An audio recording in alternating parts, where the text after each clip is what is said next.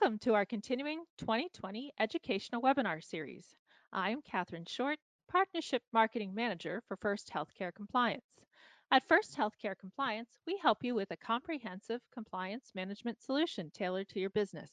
A hospital, hospital network, healthcare practice of any size, billing company, or skilled nursing facility, and we help you manage every aspect of a compliance program and our training library provides hundreds of modules that are easy to assign and track. As part of our complimentary educational webinar series, we bring you experts from around the country to discuss relevant topics in the healthcare industry. We are so pleased to have Rebecca L. Rakoski, co-founder and managing partner at XPAN Law Group, a boutique law firm focusing exclusively on all aspects of the law that involve the transfer and sharing of data, including cybersecurity, data privacy, and electronic discovery. Rebecca uniquely understands how technology intersects with the legal requirements, obligations, and liabilities related to data transfer. In addition, Rebecca understands cross-border data transfer issues relating to international data privacy regulations in the EU Asia, South America, and Australia. Rebecca is able to navigate the complexities of different state and federal reg regulations that affect the transfer, storage, and collection of data. Rebecca serves on the New Jersey State Bar Association's Cyber Task Force. She also served on the Complex Business Litigation Committee that drafted and revised the court rules involving electronic discovery in complex litigation matters. Rebecca is on the Board of Governors for Temple University Health Systems and is an adjunct professor at Drexel's Kline School of Law. A copy of the slides is available for download on the control panel. Feel free to submit questions in the, in the question box on your control panel during the presentation. We will address questions at the conclusion of the presentation. Your PAHCOM and PMI CEU certificates will be emailed to you following the broadcast. Your PAHCOM certificate will come directly from PAHCOM, and your PMI certificate will come from our email. There is no need to request either one. Additional CEU opportunities will be available to BC Advantage members following the live broadcast. See their website for details. A download of the handout is available with a button on the side or the upper uh, side of your, of your screen. So Rebecca, a very warm welcome. Thank you so much for being here today. Thank you, Catherine. I really appreciate you having me. Um, today, we're going to be talking about vendor management in healthcare um, because it is um, something that is absolutely uh, a, a, top of mind issue uh, in the healthcare area, life sciences, anything involved. And because, I mean, let's face facts, it's an area that collects, processes, stores, transfers, shares a lot of data.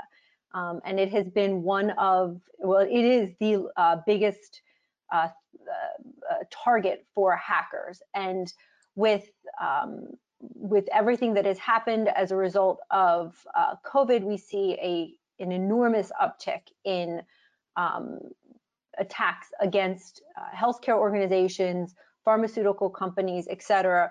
Um, and so it, it is incredibly important uh, to be uh, paying attention to vendors your vendor management program, and to really have an effective vendor management program. Um, so it's interesting because when we talk about vendor management, and we've all heard the horror stories, um, but I think that this slide, it's it's one that I think is incredibly important because these are some of the top data breaches uh, that have occurred in that occurred in uh, healthcare and life sciences in 2019. And obviously, we're still collecting a lot of information on 20 in, in 2020. I'm, I'm going to talk a little bit about um, what has happened uh, recently. But the reason there three of those are in red is because of those six, half of them are related to vendors.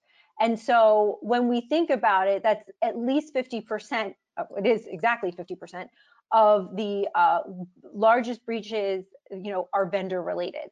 So it's important for organizations of all sizes and in all uh, sectors, you know, manufacturing, um, you know, obviously pharmaceutical, um, you know, the the leisure and and and, and uh, travel industry, but healthcare industry is the one that is the most targeted. So um, when you consider that the amount of, of information you guys collect, and you think that half of, you know, there, there are at least, you know, three of the six here are, are related to uh, vendors, you see why it becomes so important. And in fact, the largest breach, which was the American Medical Collection Agency, was the largest breach uh, of a healthcare organization in 2019 and it was as a result and and the AMCA was a, the vendor that caused the breaches for the covered entity so um,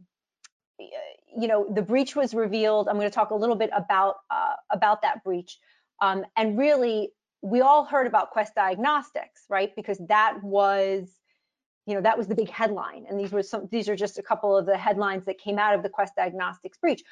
But it the quest diagnostics breach was caused by the amca which was the vendor of quest diagnostics. And so that's why i say when we when we're talking about healthcare and the health health uh, care industry we're talking about the pharmaceutical and life sciences industry paying attention to what goes on with your vendor is critically important. So I'm going to talk a little bit about these breaches, um, partly because I think it's important for people to understand um, the mechanisms behind these data breaches.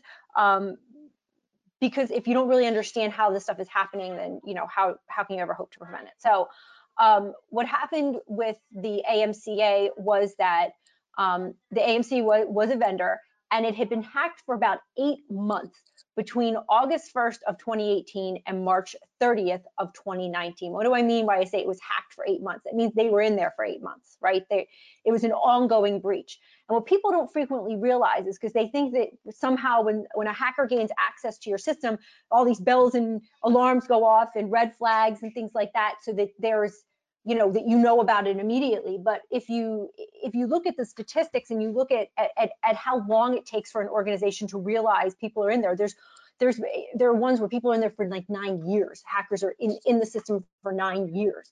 Um, so it's having somebody in the system for eight months is is a pretty average and pretty normal um, but it, it's something that everyone needs to realize. There are sometimes these things are caught pretty quickly, but sometimes they're not, and they do sit in there for long periods of time. And the longer that they're in there, the the higher risk you have of, of the privacy of, and the security of that data that you are collecting and storing being compromised in a significant way. Um, and when I say a significant way, that usually means that it's being compromised and, and then requires notification. Um, and all of the ones that I'm talking about require notification under HIPAA um, and there and all of the state uh, breach reporting obligations that there are. But I'm not here to talk about that. I'm talking about the vendor. So let me focus on that. Um, so when the breach was revealed, there were six major covered, the breach was revealed by the AMCA. There were six covered entities that actually then had to come forward and report that they had, their information had been compromised as a result of their vendor's breach.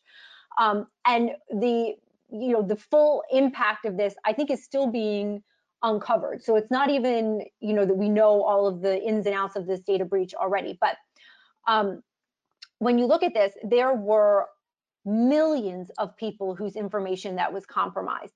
There and, and of those, there were aside from just Quest Diagnostics, you had LabCorp, you had Austin uh, Pathology Associates, you had Natera, American Esoteric Laboratories. I mean, the list goes on and on and on. And why is because this is a vendor that a lot of health or covered entities are using. Um, and because a lot of covered entities are using them, it makes it a lot easier for a hacker, right? Let's think about it for a moment. If I am a hacker, I want to go in and I want to get the most bang for my buck, if you will. Um, so how do I do that? Is I go after the vendors because I don't now I don't have to go after Quest Diagnostics and LabCorp and um, and clinical pathology and Austin Pathology Associates. I can go to one source and get everything. It's like going to Walmart or Target, right? I don't have to go to a clothes store and a place to get my uh, you know like hair care products and a place to get you know food. I go there and it's one stop shopping for hackers, vendors are one-stop shopping. Um, and that's why vendor management is so critically important when you're dealing with uh, when you're dealing with the healthcare industry. Okay, sorry. technical difficulties by the technologist. Um, so these were just some of the um, notifications that we see, um, and this is pretty standard. You have to notify individuals when uh, that are potentially affected by the data breach. And so this costs a ridiculous amount of money for organizations, um, and I'm going to go into a little bit of, of how uh, expensive data breaches are and why this is so critically important. Um, so again, just a, a reminder that the, that this breach triggered notification requirements, and this is an example of one of those notification requirements. So uh, another big breach that was uh, that we saw was Wolverine Solutions Group. And Wolverine uh, suffered a ransomware attack that occurred in September of 18. The third party vendor then performed rolling notifications to its impacted healthcare clients. And as a result, some of these, these healthcare organizations did not receive notification until March, until as late as March of 2019. Um, so that's really interesting because when you're doing rolling notifications like that to your providers, like healthcare providers, that triggers an obligation on behalf of that healthcare organization, on behalf of the covered entity or on behalf of the business associate related to a covered entity that you know impacts their reporting under the Health Insurance Portability and Accountability Act, under HIPAA, under the the breach and security provisions of the, of that law. It also impacts data breach laws in states. Most states have um, a, a, requirement that data like this or when there is a breach of this nature that, that, that you have to notify those individuals within that state. Um, and most states have what's called an unreasonable delay without unreasonable delay standard. So you would notify the um, the affected individuals without unreasonable delay. Unfortunately, um, there's really no good definition of without unreasonable delay. And as a result of the Equifax breach, a lot of the states contracted that requirement and they said 60 days. Um, and so, for example, Delaware is one of them. They contracted the requirement to say 60 days. So this rolling breach notification can be a real issue because while the covered entity or the healthcare organization themselves did not, there was no unreasonable delay on their part in theory because they just notified it, there was on the part of their vendor. Um, and so what you see here is that um, the cyber attack uh, on Wolverine potentially compromised a wide range of data, which include demographic information, social security numbers, and again, depending on the jurisdiction that you're be, that is being uh, triggered by these this data, um, you know, you could have different reporting requirements. And it's worth noting that while most states recognize the HIPAA notification uh, to the affected individuals as being uh, satisfying the state notification requirements, some states do not. And so it's really important that if the, your organization suffers a data breach, that you have competent counsel that can advise you um, on the specific jurisdictional requirements in each state in which you have data. Um, so what's interesting about the Wolverine uh, uh, breach is that the affected uh, organizations, the affected covered entities were, thing, were organizations like Blue Cross Blue Shield of Michigan, Three Rivers Health, um, Covenant Hospital, and there were a lot of them. And and it wasn't just those. There's a list of them. I'm not gonna I'm not gonna go through all of them. But um, again, what's important here is it was one-stop shopping for the hacker. They compromised Wolverines through a ransomware attack. And let me just back up really quick and explain. Um, a lot of people hear ransomware and they think they know what it is, but I want to make sure that everybody does understand what ransomware is. And what ransomware does is it infects a computer system um, and it encrypts the files. And as the virus spreads throughout the system, it encrypts more and more files um, a good, I don't want to call it a good ransomware attack, but let's just say a well planned and um, uh, sophisticated ransomware attack will even sometimes go in and compromise and erase backup data. So when you know you're like, ha ha ha, hacker, I have a backup, you go to look at your backup and the backup has been deleted or encrypted itself. Um, and so the, the ransomware encrypts the entire, starts to encrypt your entire system, and a lot of times it is successful in encrypting the entire system and locks you out. It gives you no access to your data. And what happens, and the reason it's ransomware, is because they ransom you to pay the money to decrypt your system. Um, and while um, a lot of people are like, well, you know, yeah, it stinks. You have to pay the ransom demand, but then you get your your stuff back. Well, it's not like it clicks back on. There are still a lot of um, issues with uh, decryption.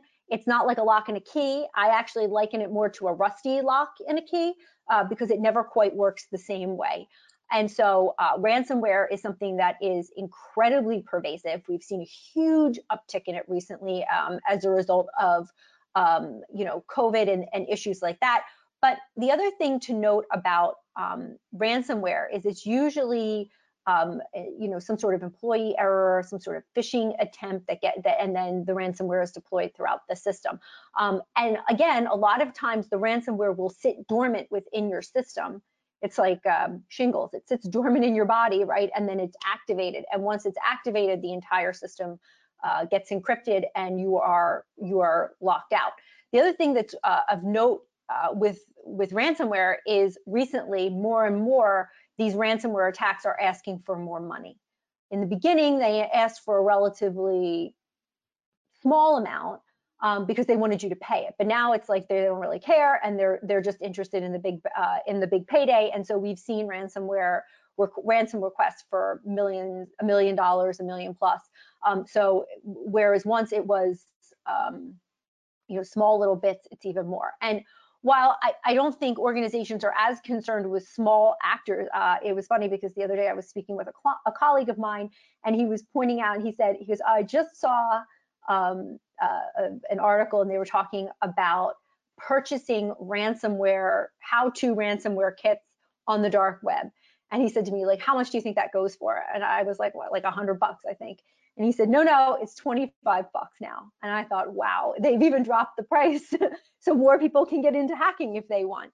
Um, but you can actually buy kits that will allow you to ransomware your family and friends. Um, and it's just, you know, more and more we see this. It's it's really scary. But with our vendors, it's really important because, like I said, they're the targets. The hackers realize, yeah, I can get into the healthcare system, and they absolutely do. I mean, you saw the, the, the list on my previous slide. There were there were organizations there. They were absolutely covered entities or business associates of the covered entity, and they were they got into those systems. However, they're also going after the vendors because they can they have a, a larger um, there are many more. They can ransomware not just um, the Blue Cross Blue Shield of Michigan, but they can go after, you know, Three Rivers Health and North Ottawa Community Health System, all of the vendors for Wolverine. So they get more bang for their buck. Um, the next breach is Zoll. Um, so the Zoll data breach, Zoll is a medical device um, company. Um, and in March of 2019, there was a breach of their personal and medical data caused by a server migration issue. Now, Zoll, again, then is a vendor to other organizations. Um, and what happened was in uh, on January 24th of 2020, um, they actually found emails archived by their third-party service vendor, which um, which ex, uh, was exposed during the routine server migration. So there, you're actually seeing more of a direct link. Now, um, there were fewer individuals impacted. However, you know, the, the goal is to have no individuals impacted. So when you have almost, you know, 300,000 uh, patients information affected, that's a significant data breach. And that's why it, it's ranked uh, among the top for 2019 and then actually bleeding into 2020. Um, and uh, what was interesting is the vendor became the point of the point of infiltration, um, and the vendor for Zoll was actually tasked with record retention and maintenance requirements. And so, because they could see that this information, they, they saw that the information was compromised, and it was all done through the vendor. Um, and so, again, critically important to realize that vendors are, you know, we we can't live without them uh, you know, people say, well, we, we, don't just don't use vendors. I'm like, great, just don't use the internet. Um, don't use air conditioning or heat. I mean, it, it, we can't not use vendors anymore. Organizations need the specialized services that vendors provide. The key is to use the right vendor. Um, what you don't want to do is go into a situation where you're using a vendor who does not have the level of sophistication and the level of um, knowledge and I, I would say cyber and privacy maturity that you need in the healthcare field, uh, that you need in life sciences, that you need in pharmaceutical and, and drug trials and things like that. Um, the more, and it doesn't, I, am not saying that you have to buy the most expensive, you have to go with the most expensive vendor either. Um, I think if anything, these data breaches show that vendors of all shapes and sizes are being compromised. And remember, the bigger the vendor is, the more clients they have, sometimes the more attractive that is to a hacker. So um, again, if you, you know, it's not necessarily how big they are, but it's their level of sophistication and how much emphasis they put on security and privacy. And I'm going to get into that um, as as I go through and and try to give everyone some tips on um, how they can um, start to do uh, vendor management better within their organization. Um, so people often say to me, well, why the urgency? Like, why are we talking about this now? We're in the middle of a pandemic, and shouldn't health organizations be more concerned with the pandemic than with, you know, privacy and security? And I thought it was interesting that when um, when uh, the COVID-19 started to really um, snowball uh, throughout the world and, and in the United States, um, a lot of organizations had to constrict or, and contract because of the stay-at-home orders and, and things like that.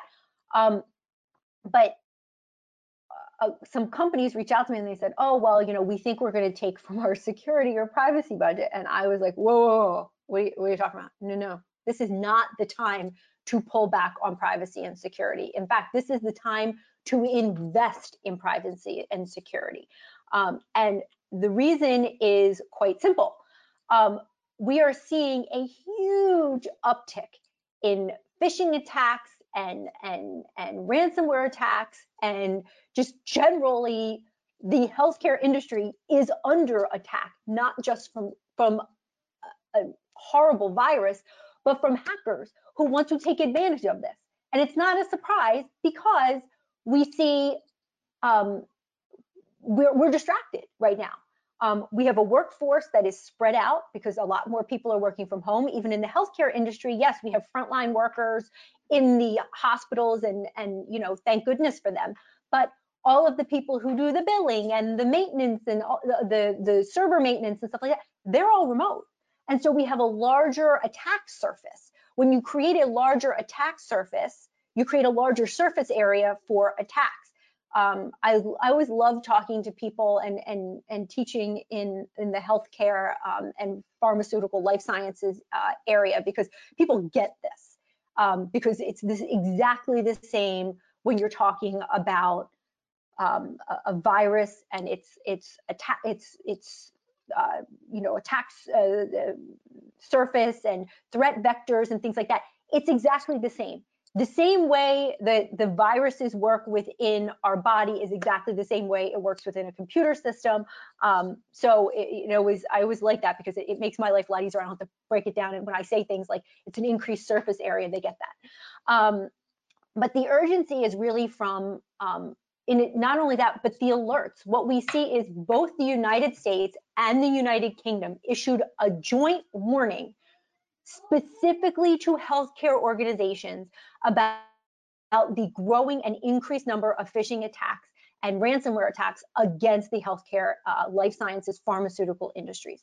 And we see more and more. There's even, um, you know, people always say to me, well, is it just like some creepy hacker in a basement that is like trying to do this? Um, and my answer to them is frequently, no, that's not it.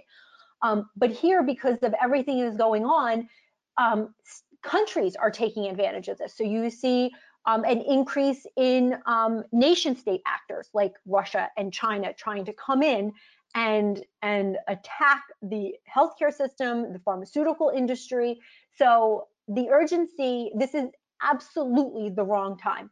In terms of risk, not only are we at risk for um, a physical viral infection, but we are at a heightened risk for a computer viral infection. Um, and they both have to be addressed. They both ha both have to be prevented. Um, and um, you know, vendor management is one of the key areas, and it's something that that can be worked on. It's something that can be developed. Um, and I, I cannot stress enough how important it is within the healthcare, life sciences, pharmaceutical industry to be focused on this right now, because right now is when they're trying to get in. And frankly, probably are already in a lot of systems. And they're, as I said before, they're just lying in wait. They're they're sitting dormant, watching what's going on. Um, I will throw my own brethren under the bus uh, a little bit too, just so you don't feel that that I'm only talking about healthcare. There are other industries, particularly the legal industry.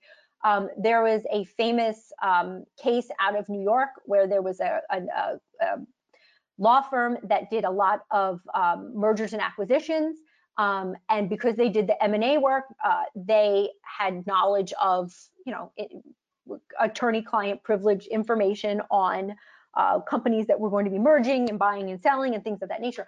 Hackers infiltrated their system and sat there for six years and watched they watched who was going to be, you know, merging and who's going to be acquiring who. And instead of deploying malware, instead they bought and sold stocks based on that information. Um, a little something called insider trading. So, um, you know, it's every industry, but right now, um, if there was ever a time to be concerned about security and privacy within the life sciences, healthcare, pharmaceutical industry, it is it is now, and even the governments of of the United States and the, and the United Kingdom are posting alerts, no, so to to to create that heightened awareness. Um, and like I said, your organization may have the best security and privacy. You're like, oh, it's great. Everything we do is wonderful. You know, we're we're you know impregnable, um, impregnable. Sorry. Uh, but first of all, I would argue with that, that that's never actually true of any organization because there's always vulnerabilities. Um, but it's not just you. And that's what you need to think about. It's really not just you. It is other, it is your vendors. And you are only as secure as your weakest vendor link. Um, I wanted to, these are some um, results of a survey for the Ponemon uh, Institute, which is a renowned institute that addresses um, cyber, that, that goes and, and, does a lot of research on cybersecurity and data privacy. Um, and this information was is just what they provide generally um, to uh, that was that was just provided to about general uh, organizations.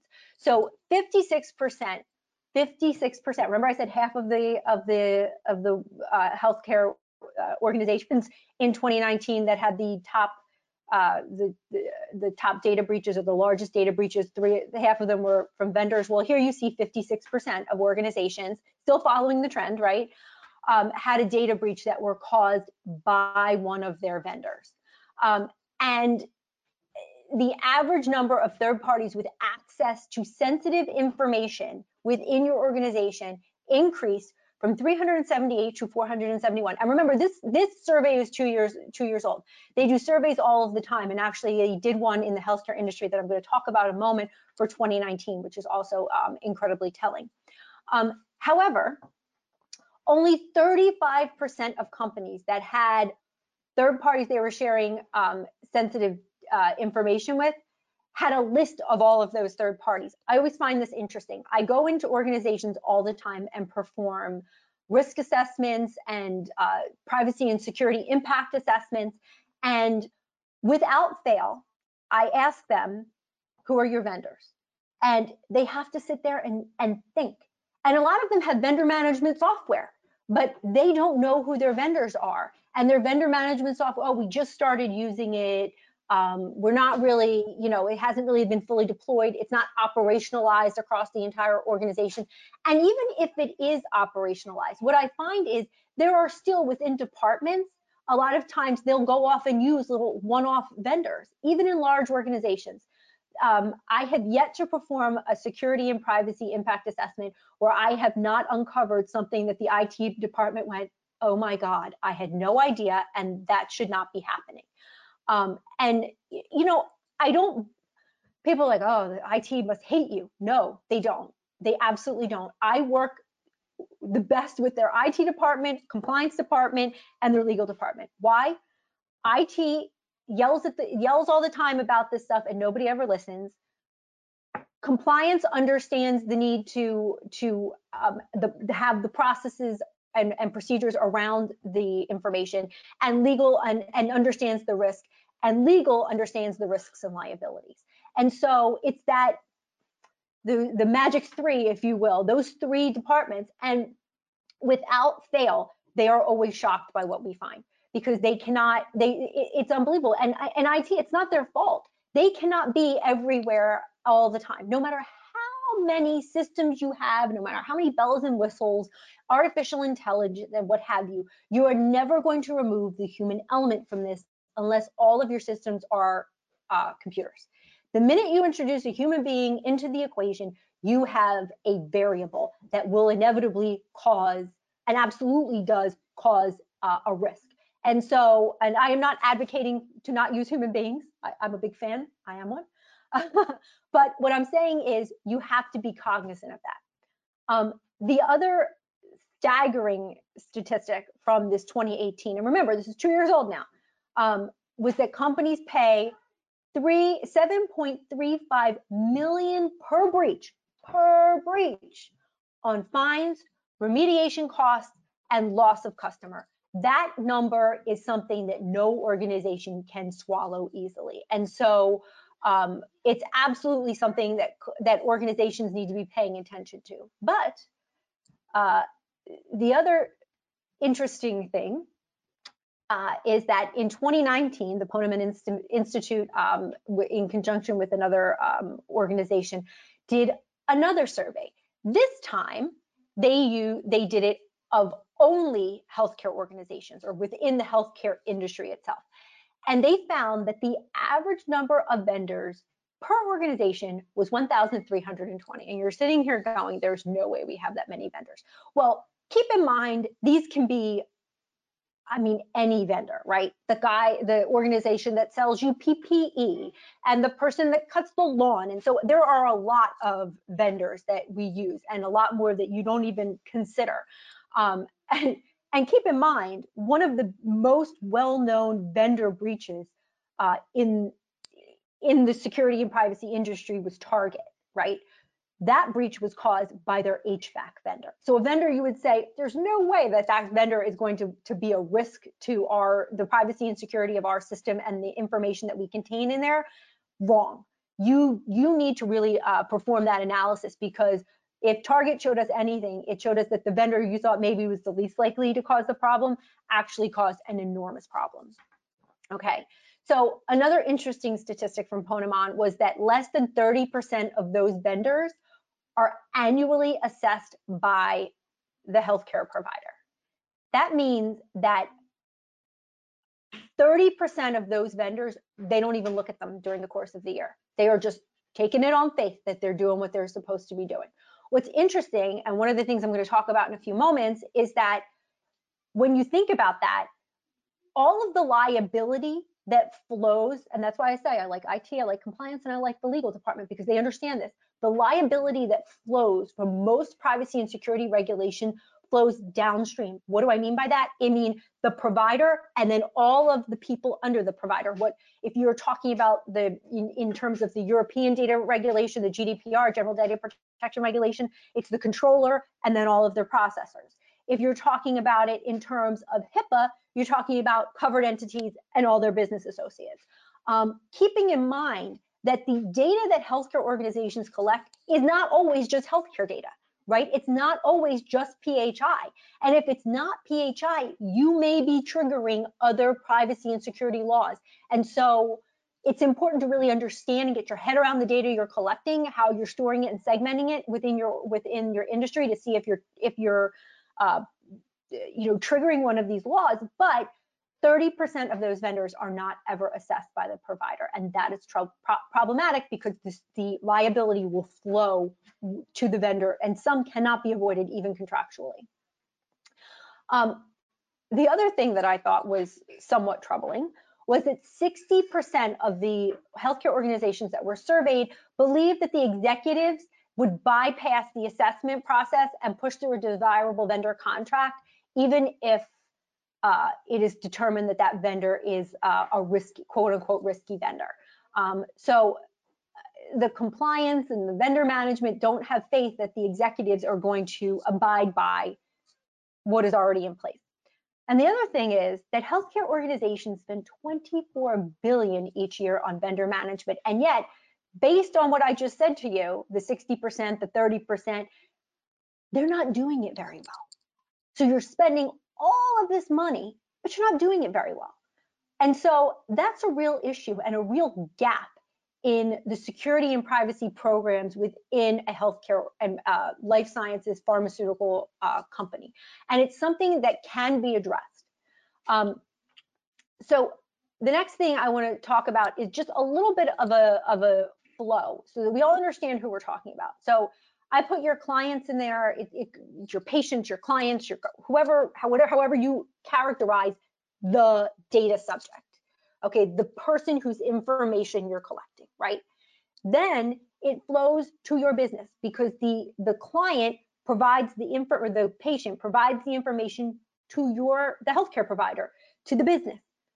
The business then provides has vendors. They can store the data, like um, the Wolverine case where it was a, it was a they were they were storing or archive data. Um, you could be um, sharing it with them. They could be business associates of yours. Um, it can even be the government. Now, in a lot of cases, that's a side issue because vendor the they're not technically a vendor. You're probably reporting pursuant to an obligation, but you need to know where the data is going. You need to understand the data flows. If you don't understand the data flows, that's where you really run into a problem because you are going to run afoul of the regulations.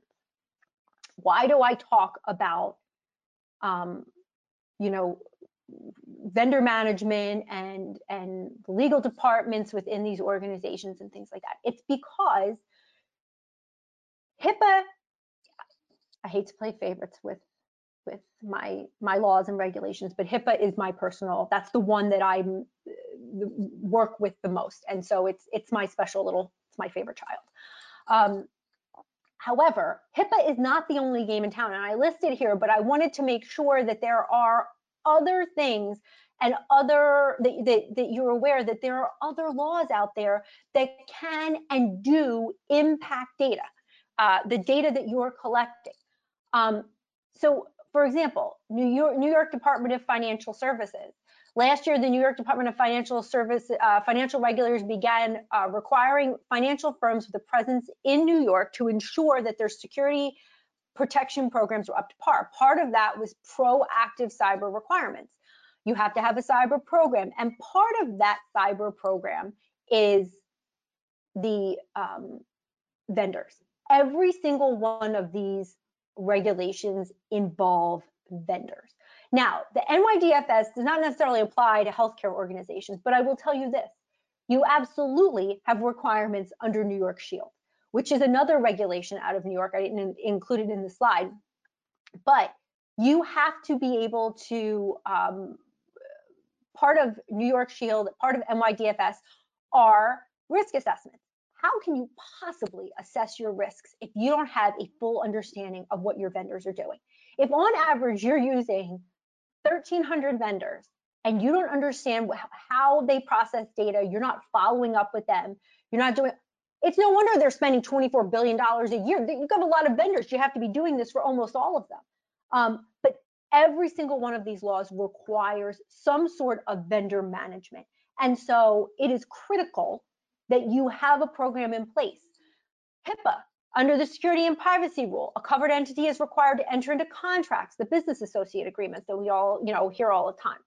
Um, and with respect to the covered entity that provides the transmission of PHI to the business associate, it requires that that the contract is in place and that the vendors um, assess the PHI um, so that they understand what they're collecting, how they're collecting it, and so they can they can basically affirmatively state in the business associate agreement that they are going to protect the data, that they are going to treat the data um, consistent with the HIPAA, uh, HIPAA and HITECH Act and the privacy and security obligations that go around from that. Just one moment, I'm gonna have to take a sip of water because I talk a lot. Um, the next one is the General Data Protection Regulation or GDPR. Um, it actually creates affirmative duties on behalf of organizations um, to the data controller, another the entity that would be like the covered entity in this case, right? Um, that they appropriately vet their vendors, any vendor that they bring into a data transaction. Um, Article 28.1, the controller shall use only processors providing sufficient guarantees to implement appropriate technical and organizational measures to comply with GDPR. It says it right in the law. Um, it actually creates a responsibility on the processors to only use sub-processors that comply with GDPR, and that's under Article 28.4. So under GDPR, and this applies a lot, not necessarily to, to um, direct healthcare providers domestically, although in some instances it may, um, but it definitely applies in the pharmaceutical industry um, because there is a lot of data that is transferred between the US and the EU. Um, and for those of you who don't know, the European Court of Justice just struck down the uh, EU-US Privacy Shield um, and said that is no longer a valid tran uh, transfer mechanism. So um, because it did not provide the GDPR protections around the data. Uh, we actually work with a lot of pharmaceutical companies that do this this um, cross-border data transfer, and this was a big big deal. Luckily, they did not strike down the standard contractual clause provision under the GDPR, um, and the SCCs you can use those as a data transfer mechanism. And there are other provisions within the GDPR. There are other articles that allow uh, inter, uh, international data transfer, but just so that you're aware. And keep in mind, the reason that liability always plays a part here is because under each of these laws that I am talking about are regulatory fines that can be enormous. Um, the GDPR can be 4% of your gross revenue or 20 million euro, whichever is higher. Now, we haven't really seen uh, the regulators out of Europe imposing fines of that substantially, although there have been some substantial fines, Facebook, Google, um, Marriott, uh, American Air, or uh, uh, British Airways, but um, but for the most part, it, it, they still issue the fines. They're just not as massive as they could be, which you know, good and bad there, right? The CCPA is an interesting one and one that is always um, a consideration in the healthcare industry because the CCPA specifically exempts covered entities that, that have privacy and security around protected health information, PHI.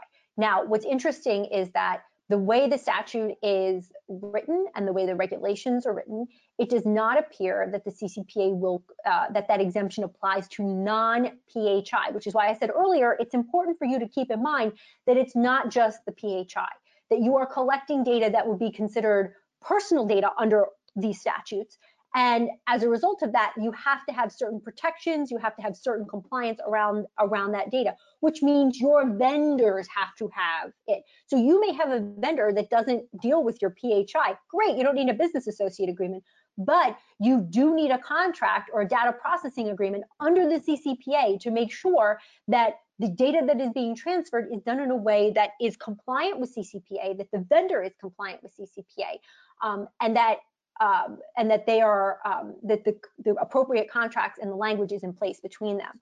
Um, but it, it, these are all the liabilities that can flow, and that's the critical thing to keep in mind here. Every single time you you take on a vendor, you you inherit you inherit inherent risk. That was a little bit of a tongue tie. Um, they're risky. Vendors are risky, but you can't since you can't operate with you, you know like the old adage can't live with them can't live without them it's the same thing right? It, it actually applies to to vendors quite uh, aptly. And so make sure that when you're using these vendors you're doing it appropriately and that you are following up. So um, one of the other issues, one of the things I want to really drive home here are some things that you can start to do um, because it's great. I scared the bejesus out of you, and then I'm like, have a good day. No. Um, when you're spending 27 billion, where, where the healthcare industry is, is spending 27 billion dollars on vendor management, and they are still having these problems. The the problem is not that they shouldn't do vendor management. The problem is what they're doing doesn't work. And the reason it doesn't work is frequently there's no consequences to what's going on. There is ad hoc application of it. Uh, there is not buy-in from from the C-suite or the uh, or the upper echelon um, of the of the organization. Um, and frankly, I think a lot of it is they rely very heavily on technology. Technology is fantastic. Love technology. However, it's not a, a, a, a universal, you know, you can't be inoculated from from uh, vendor management problems using a single pill. Okay, it doesn't work. You actually have to have a process in place and have the follow up with the process. So what do I mean by that? It means that you have to have parameters, guidelines, and procedures in place, policies, SOPs that deal directly with vendors. How it happens. Now you can use some technology in that, right? Technology can identify using um, using algorithms and AI. Uh, it can identify um, vendors that are up for renewal or some sort of triggering event so that you know you can send out a vendor questionnaire. But i love organizations well we send out vendor questionnaires. Okay what do you do with them? Well we review them. And what happens after that? We file them. And what happens after that? Nothing. That is a problem. You can't it's not a this isn't a box to check. This is a preventative measure that you have to take in order to protect your organization um, doing good vendor management is like having a good vaccine, right? It inoculates you against a lot of problems. Um, looking at the information security, the physical security, the security administration and information security programs within your vendor organizations, all critical. And consequences. And I capitalize this because people forget this. Like, well, we don't want to change vendors and we don't, that's great. If your vendor isn't doing what it's supposed to do, you're being lazy by not changing vendors. Or you put, you, you know, you throw the hammer down a little bit. Hey, you want our business? Guess what? You've got to do this stuff. Um, and it's not just for me, because if you don't, you have the corresponding contractual language in there that says, you're going to indemnify me. And that's really, really important. Um, I and I, I know I'm saying to be careful of vendors, and now I am going to advocate that you use a vendor. But I actually think using a third party vendor is really helpful in this regard. And that is step two in the process. Use a third party. Why do I say this? Because a third party provides accountability that you're not going to get internally. Third party doesn't have to worry about whether or not they're going to have they're going to get fired or hired. You know that they don't have to worry about that. They don't have to worry that they're identifying a department that you know you you have an affiliation with or you have to report up to or anything like that. They don't care. Third parties come in with a detached, independent view to assess vendors. They go in and provide a report on risks and liabilities. And the reason I say this is because I do this all the time. My law firm does vendor risk assessments for organizations, for large organizations. We assess their vendors. They give us 10 in a year, go take a look at these. These are the ones we're the most concerned about. Okay. And then I do my own little digging. And then I report back to the to the to the um, to the organization and to the C-suite, and I say these are your risks and liabilities. You're going to keep using this vendor. Um, and you know, the other great thing in here is you're not transferring more information then. Um, the the information is um, is collected independently. So you're actually reducing the amount of, of information you're collecting on your third party vendor. The other thing is, and and something is really hard with vendor management is it puts an enormous internal strain on resources, time, money, things of that nature. Using a third party vendor that can streamline the process, that can do it efficiently, can alleviate that strain and allow the organization to make the organizational decisions, allow them to make the management decisions. They don't have to get bogged down in the quagmire of the process. They just have to take a look at what's done. The other thing is, and I think it's really important, is these things also provide um, uh, um, a shelter it, it, because you're providing a risk uh, a risks and liability analysis. You actually the C-suite will pay more attention because it's a third party providing the information, and they don't want to be the ones that say, "Well, we didn't listen to." You know, in my case, the lawyers. We didn't listen to the law firm we hired to do this. Instead, we decided, you know, because of this relationship, well, they're not going to have that shelter anymore. So that 60% of organizations that say, well, we're worried they're not going to do this, like they're, they're because of, a, of, of, you know, they have a friend in the, that doesn't matter when you have an independent report come in. Um, the, the, the shelter of that no longer exists. Um, and so it, it actually allows the vendor management program to become more efficient and effective. And we've seen that time and time again. And the last thing I will see, tell you is step three, which are vendor agreements. You're going to have data security and privacy requirements, risk allocation, um, what the vendor, third party vendor relationships, who they're using um, can be identified. Um, you can have termination provisions, auditing requirements. Um, it can put affirmative obligations on the vendor to be compliant with the appropriate remedies if they are not compliant. The other thing is you can require things like you know making sure that their secure their cybersecurity and data privacy insurance is in place. I mean there's a lot of stuff you can put in agreements and again i know i write them um, and they can become incredibly effective and be used as tools because once the other side agrees to it they have a real hard time backing out of it okay? You don't want you don't if you're going to your vendor and saying well you really need to be compliant with the ccpa and they're like no we don't. We don't have to be compliant. Um, and you know, if it says that they have to be compliant in the contract, it gives you a, a firm leg to stand on. The other thing is, and I will tell you this, identifying who and where these vendors sit within the data transaction is really important because some of these vendors you have to have, you know, uh, data processing agreements uh, uh in place with and business associate agreements in place with, and some of them you don't. And understanding how that works. Um, and if you are the vendor, making sure that you're not accepting liability that you shouldn't have because of the way the data flow is working. Um, we see that a lot with GDPR, where they want you to sign a DPA uh, acknowledging or a, a, standard contractual clause acknowledging that you're a processor, and you're like, wait a minute, I'm not actually processing this data. This is really an onward transfer of data, and I shouldn't have to sign and take on these liabilities. That's why it's really critical that you use somebody who knows what they're talking about in this area because there are so many nuances and I can't tell you how many times I see people get it wrong. And um, you know, I, have negotiated contracts with European law firms, and I'm like, this this is wrong. We're not a controller. If anything, we're a sub processor, or we're an onward transfer. We're do, just doing an onward transfer, and we go back and forth, back and forth, and eventually they're like, yeah, you know what, you're right. And yeah, I am right. And they're always surprised because I'm an American, um, because you know GDPR is obviously European regulation, but it's true, really understanding how these things work, making sure that you have appropriate guidance in these areas is critical. Um, and I, like this because it really shows the intersection of all of these areas where technology and the law and supplier risk mitigation intersect, right?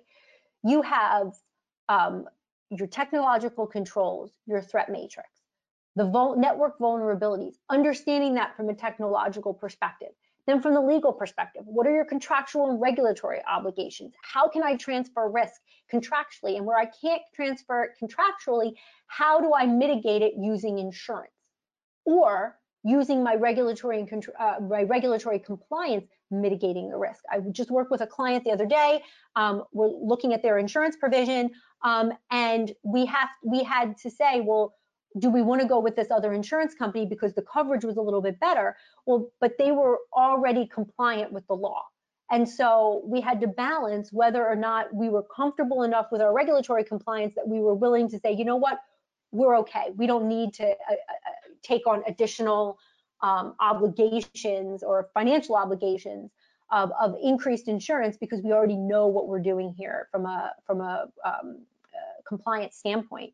Um, and the other thing I, I would tell you is in every supplier, third-party vendor situation, you have to balance the technological requirements with the legal liabilities. That's why I say compliance, law, and technology always in the same room together because it's those three pieces of the puzzle are really what's critical here.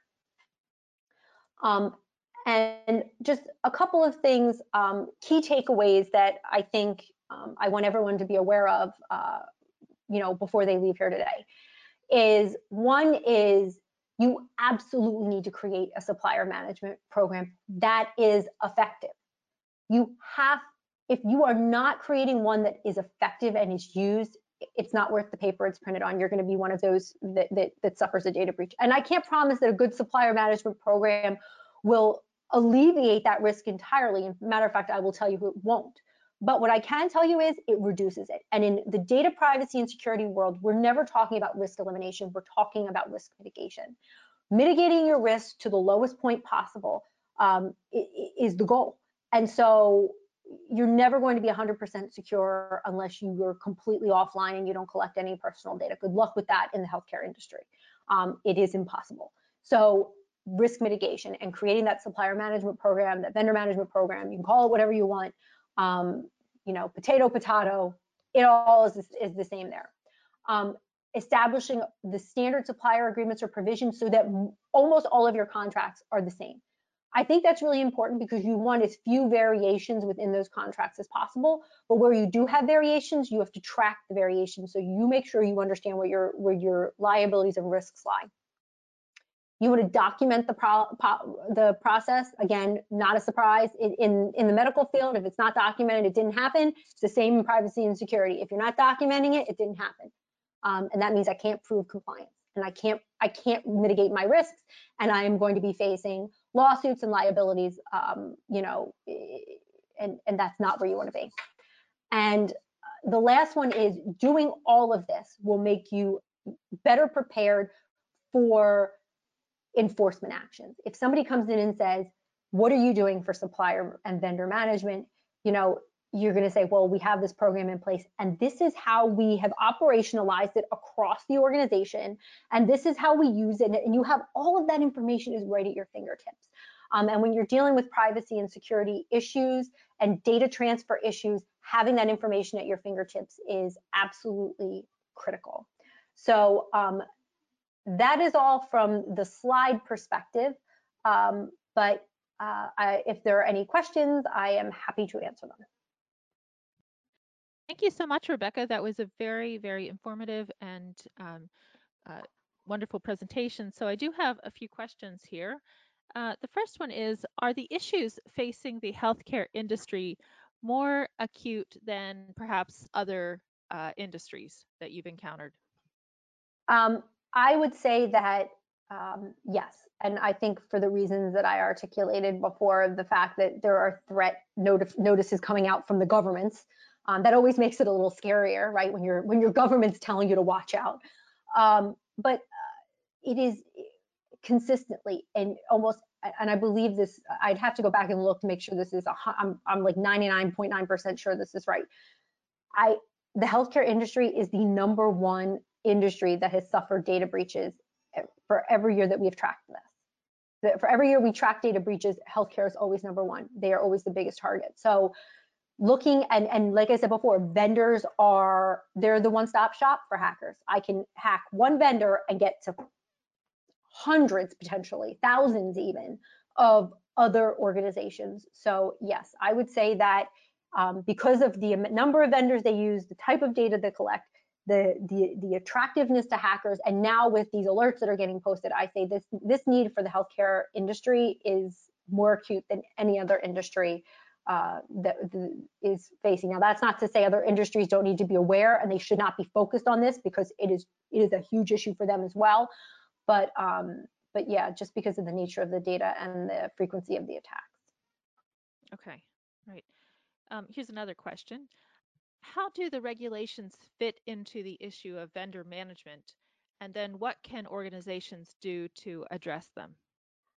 So um, so that's a great question. Um, one of the ways it fits into um, the uh, the uh, regulatory scheme is that they uh, the every single regulation requires vendor management, and every regulation requires downstream uh, vendor um, analysis. So uh, really important that that uh, that we're paying attention to um, that we're paying attention to vendors in this area and we're paying attention to the regulations because it's it's that intersection that's the issue. Um, and one of the things that I will say that organizations can do is performing risk assessments, incorporating their vendors, and um, that's one of the the things that they can start to do, you know, soon.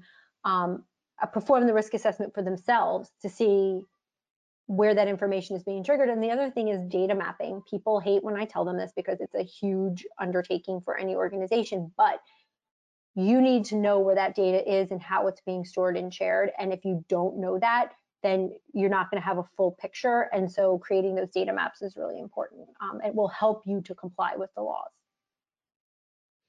Okay. And then um, if vendors are such a big threat, why use a vendor to do due diligence? right. Place? So yeah, I mean, I, I, I, touched on this a little bit, but I, it's a great point, um, and something that you know we we hear a lot. Um, I think the I think I answered the question um, uh, as to why to use the third party vendor. It reduces risk, it re or it, it, reduces the strain internally, it creates accountability. Um, but I will say this, it is really important to use the right vendor, to use the right um, law firm or tech vendor that you're going to engage. And I say this because you want to make sure that they are giving, first of all, they're giving you what you're paying for.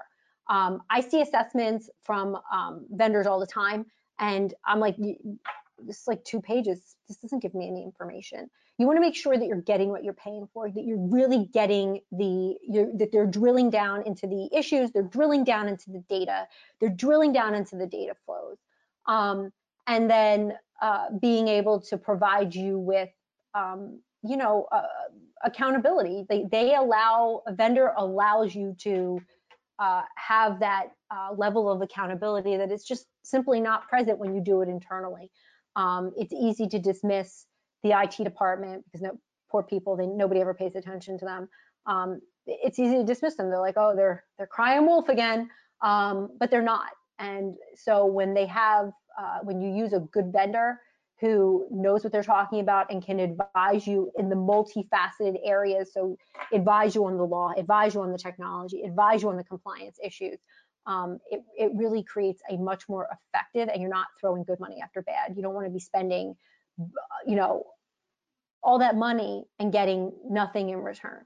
Um, and frankly, these things can be done in a way that can be streamlined and can be cost effective. I think it's just a matter of of um, having the will to do that. And I think that's one thing that always does get the attention of a C-suite is say, uh, we're going to do this, but we're not going to, we're actually going to save money. And this is, we're going to become better and we're going to save money. And that's just a matter of picking the right, picking the right vendor. True, true. Um, so I think we're coming up on time. Do you have any other, uh, any other words of advice for us or any, any thoughts you wanted to leave with us today? Um, if anything, I would say don't wait. Um, it's really important that you start now. Um, you probably should have started a while ago, but if you feel that you don't have the appropriate program in place or you feel like it's not helping, it's not doing anything, it's there, but it's literally just there, you're not actually, it's not as effective as it can be, um, you need to make a change and you need to make a change soon. Okay, great, great. Um, well, thank you so much, Rebecca, for being with us today. Really appreciate that and uh, for your words of wisdom um, that you were able to share with us today. Thank you. Thank you. Thank you for having me, Catherine. I appreciate it. Thank you. And thank you, attendees, for being with us today as well. Please use the contact information on the screen for any questions. And if you think of any later, you can send us questions. We'll forward them on to Rebecca at XPAN. And please remember your PAHCOM and PMI CEU certificate will be emailed to you from within two days following the broadcast. There's no need to request it. You can register for future webinars or request a demo of our compliance solution on our website at firsthcc.com or call us at 888 543 4778. And thank you for joining us.